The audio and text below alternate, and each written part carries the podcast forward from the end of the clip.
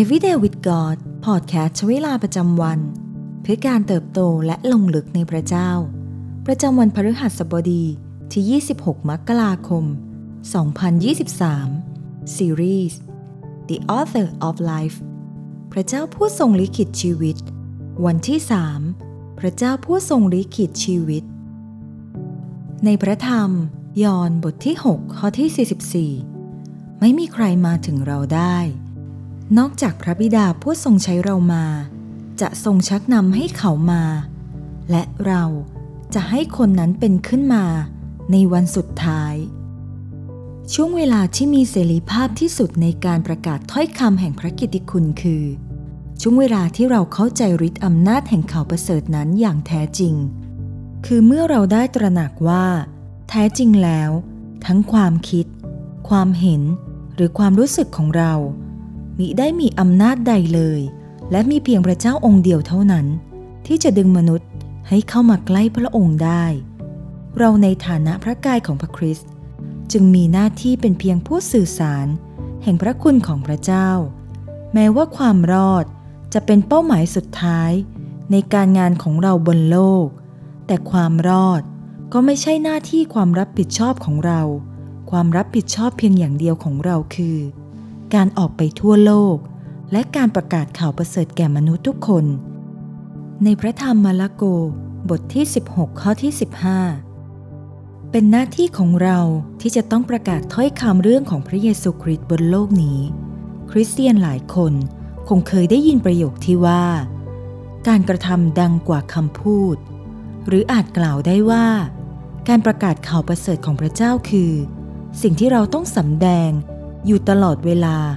และเมื่อจำเป็นก็จงพูดออกไป แม้ว่าถ้อยคำดังกล่าว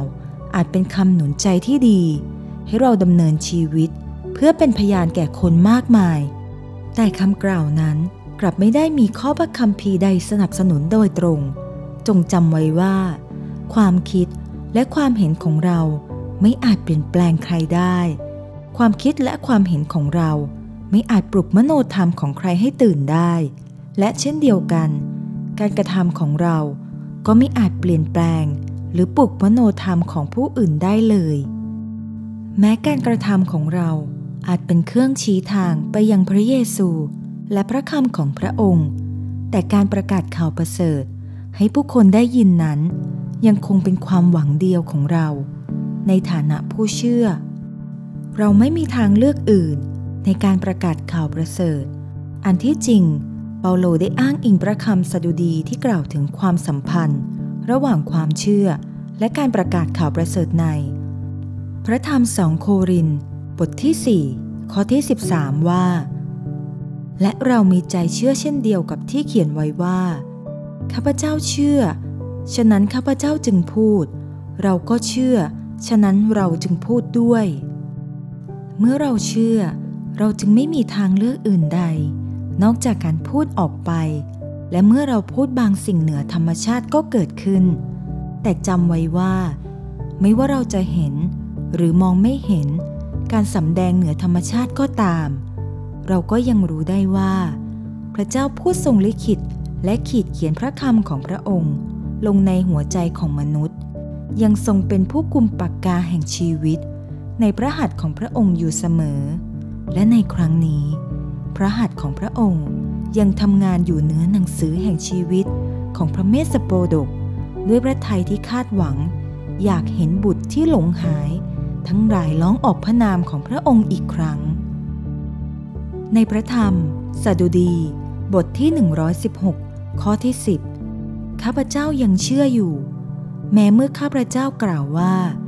ข้าพเจ้าทุกอย่างยิ่งนัก ในพระธรรม กิจการ บทที่3ข้อที่ 15 ท่านทั้งหลายจงฆ่าพระองค์ผู้ทรงเป็นแหล่งกำเนิดของชีวิตเสีย แต่พระเจ้า